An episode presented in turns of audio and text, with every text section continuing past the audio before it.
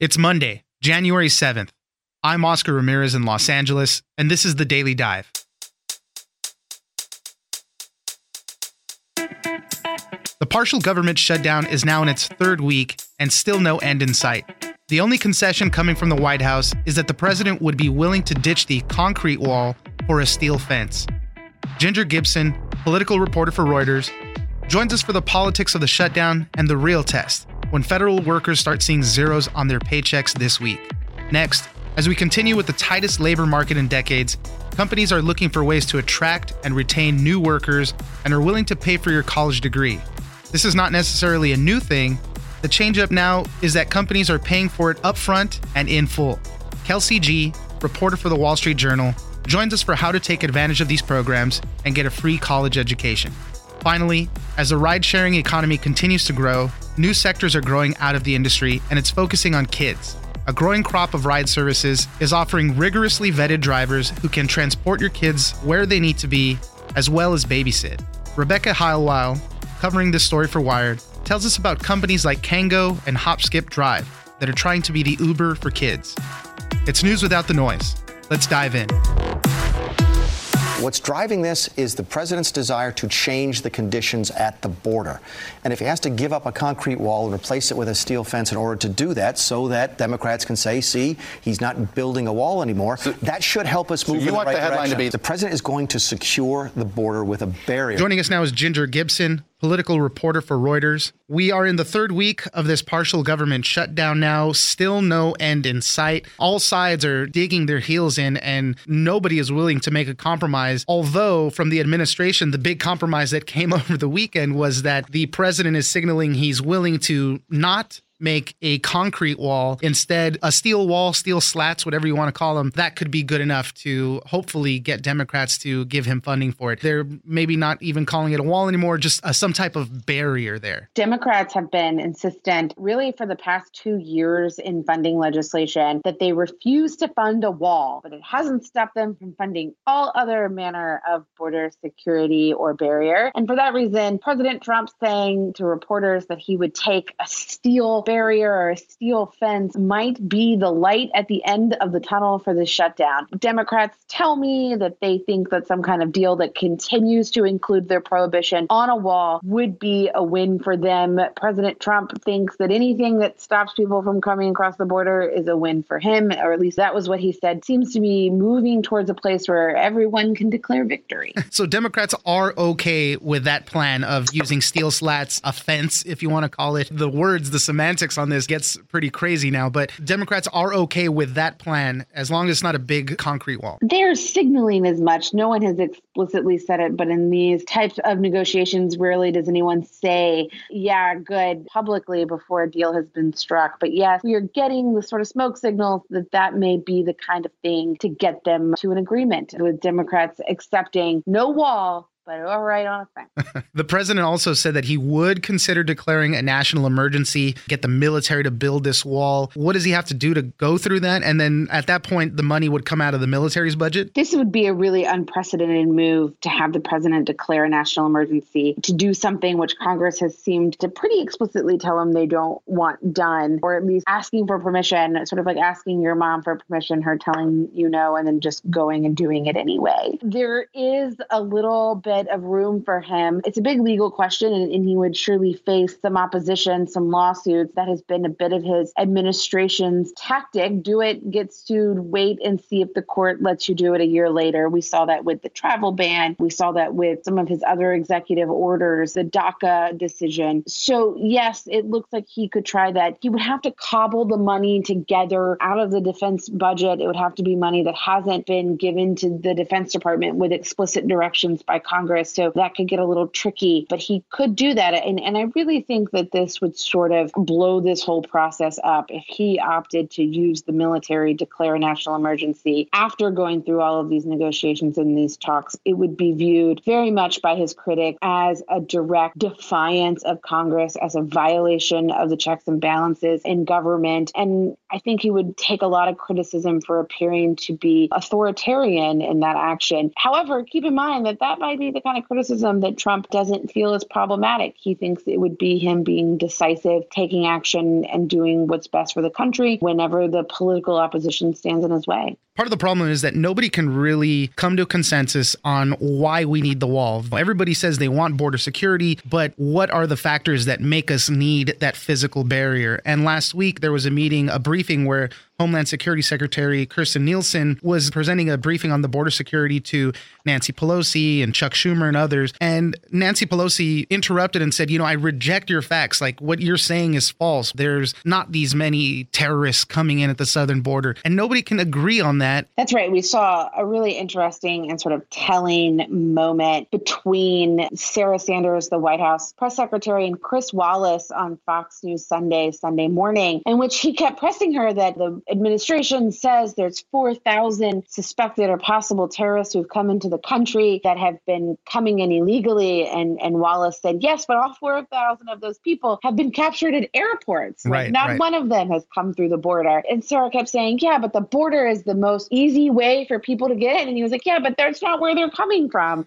that was sort of the point that Pelosi was making was that they keep saying, well, there are terrorists coming into the country, but there's no evidence that any of them have come into the country through the southern border. The politics of this stalemate is crazy. The president can't back down now that he's in this position. When word was saying that he might have to compromise already, his conservative critics were already jumping on him. And we know how this how sensitive the president is to criticism in the media. And it's it kind of what drives him. Who's gonna win this PR battle? People are saying that once January 11th hits, when that check doesn't come to these government workers where they're not getting paid for where the shutdown has occurred, and headlines start dominating these local news outlets that people can't make ends meet, that's really going to get the ball rolling because now it's going to start looking bad. Who has better standing on this PR battle? That's a really hard win. I think you're right. The PR battle of people not being able to pay their mortgage or their rent is going to have a big impact. But keep in mind, there was a deal already once before to fund the government, and it was the Fox and Friends and the Limbaughs of the world complaining, railing on President Trump that a lot of his critics say are what forced them to abandon that deal. So what looks like the opening for a deal this weekend it's the kind of thing that could fall apart if the president changes his mind and he's got a history of changing his mind. So who knows what the PR battle will be won by people without paychecks or people on Fox and Friends. Ginger Gibson, political reporter for Reuters. Thank you very much for joining us. Thanks for having me.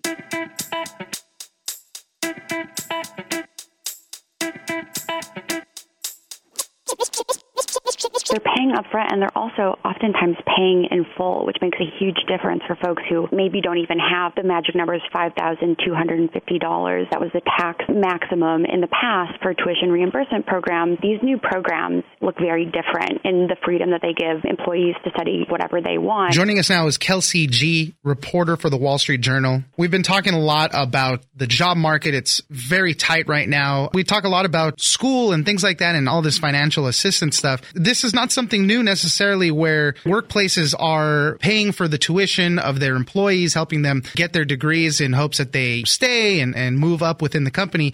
One little thing that is kind of changing now is that a lot of companies are paying for their employees' schooling up front. Before, a lot of times was always kind of a reimbursement thing, but it's a new trend. These companies say that happier, better educated staff outweigh the cost of paying their college tuition. What do we know about this? They're paying upfront and they're also oftentimes paying in full, which makes a huge difference for folks who maybe don't even have the magic numbers 5250 $5,250. That was the tax maximum in the past for tuition reimbursement programs that they would pay out of pocket and then get a check several weeks or months later from their employer, sometimes tied to certain strings like having to get straight A's or it has to be in a specific area that's beneficial to your employer, like in tech or something like that. These new programs look very different in the freedom that they give employees to study whatever they want and pursue the entire degree, not just like a Photoshop class here or there. When I was going to school, I had friends that were working at Starbucks and their policies could very well have changed by now, but theirs was a reimbursement program. And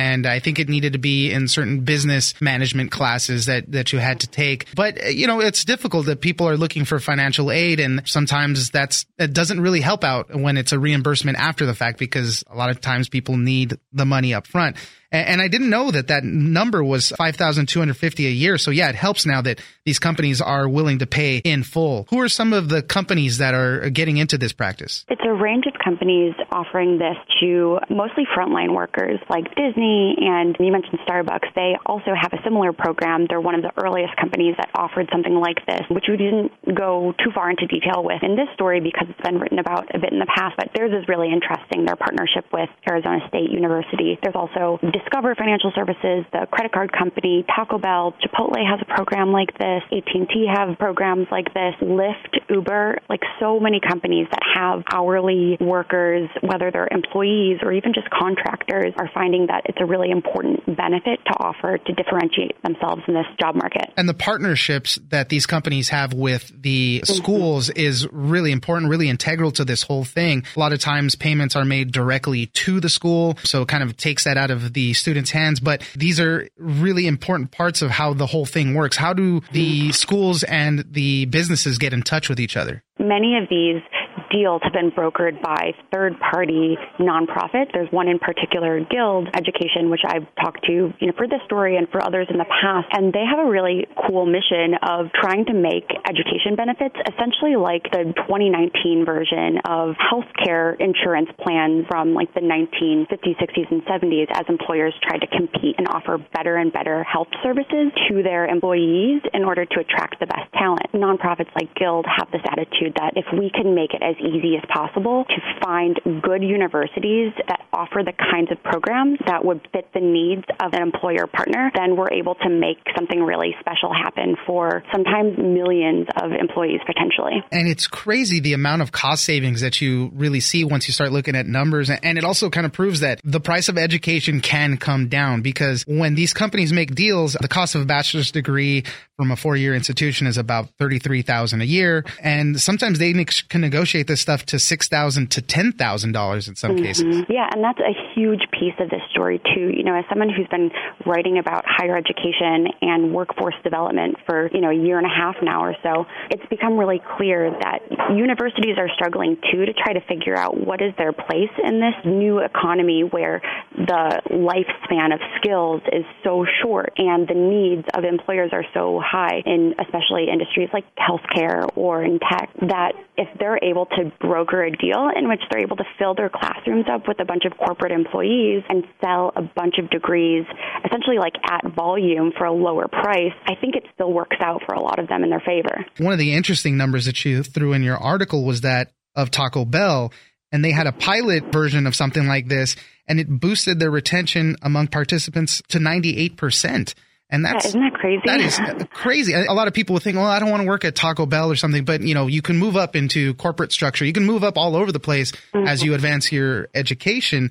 And if the company themselves they're footing the bill, but they're keeping so many more people I mean, that's a good benefit. And something that Bob Iger said as well, the Disney CEO, when we were chatting, is that in the meantime, you know, even if those employees who did get a full ride to University of Denver or a number of the schools that they've partnered with, and then they decide to up and leave as soon as they've gotten enough of their credits paid for, in the meantime, it does a lot of good in his view, you know, in terms of employee engagement, just a sense of like self confidence that I have all of these new avenues available to me my future that perhaps I didn't in the past. Kelsey Gee, reporter for the Wall Street Journal, thank you very much for joining us. Yeah, thank you. This has been fun.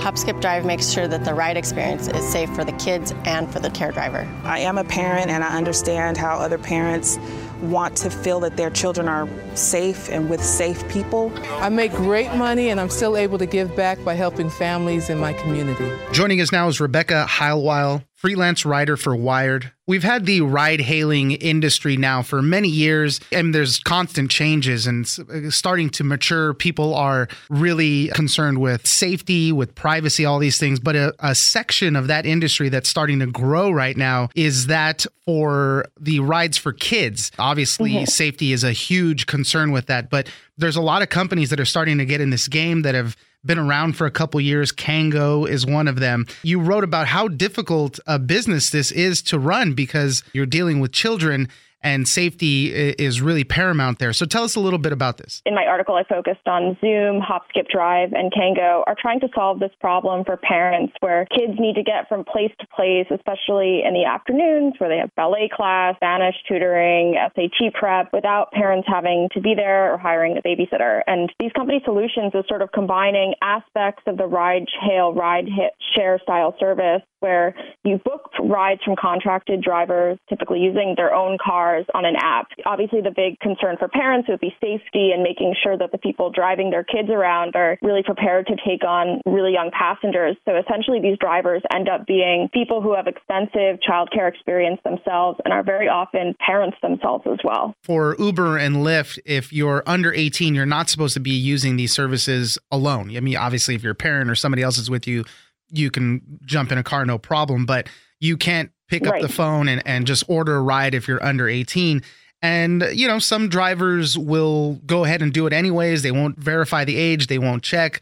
I, I, from your article and just personal experience, you know, everybody's always afraid of that rating that they're going to get or getting knocked down a rating if they mm-hmm. don't take a ride. So a lot of times an Uber rider, uh, driver or Lyft driver will just take the ride. When you're dealing with children, it's a totally different set of things you need to worry about. Uber and Lyft will sort of tell their drivers if you think someone's under their minimum age, try to check their age and really don't don't accept someone who can't prove that they're of the right age to be using that service. And the Uber and Lyft drivers don't aren't really signing up for that either. They don't they're they're not signed up to be babysitters or haven't ensured that they have childcare experience, which is really what these services are providing and say we can guarantee you that safety and the several levels of protection for your kids so you you wouldn't have to rely on the service or hire a babysitter or miss time at work to make sure your kids are getting where they need to go. Talk to us a little right. bit about some of the requirements that these drivers have to go through. HopSkipDrive, which is one of the companies I covered as an example, you sort of need to have for them you need to have five years of childcare experience, which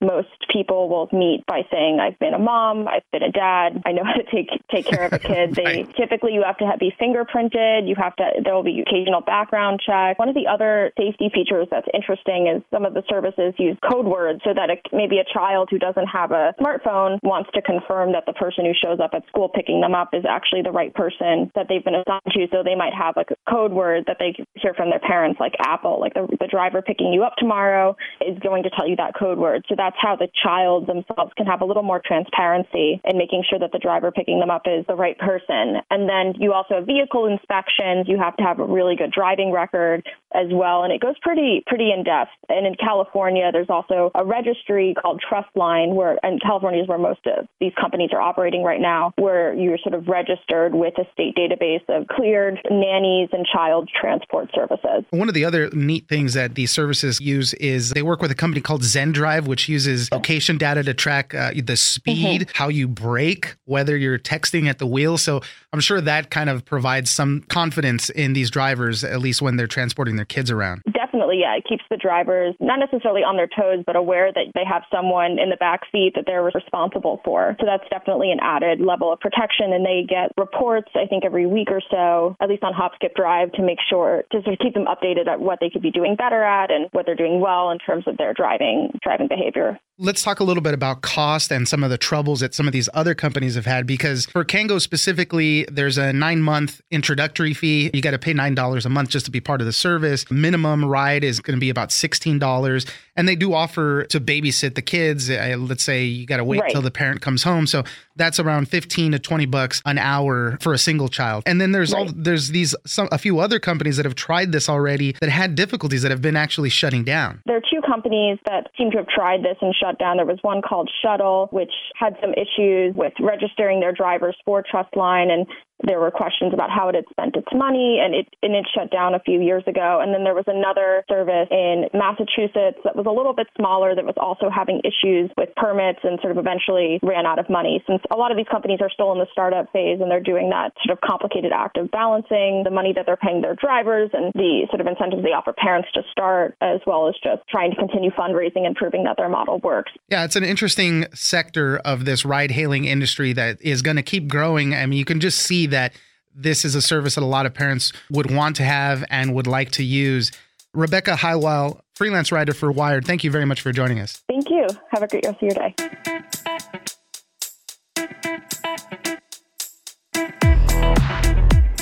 All right, that's it for today. Join us on social media at Daily Dive Pod on Twitter and Daily Dive Podcast on Facebook. Leave us a comment, give us a rating, and tell us the stories that you're interested in. Follow us on iHeartRadio or subscribe wherever you get your podcasts.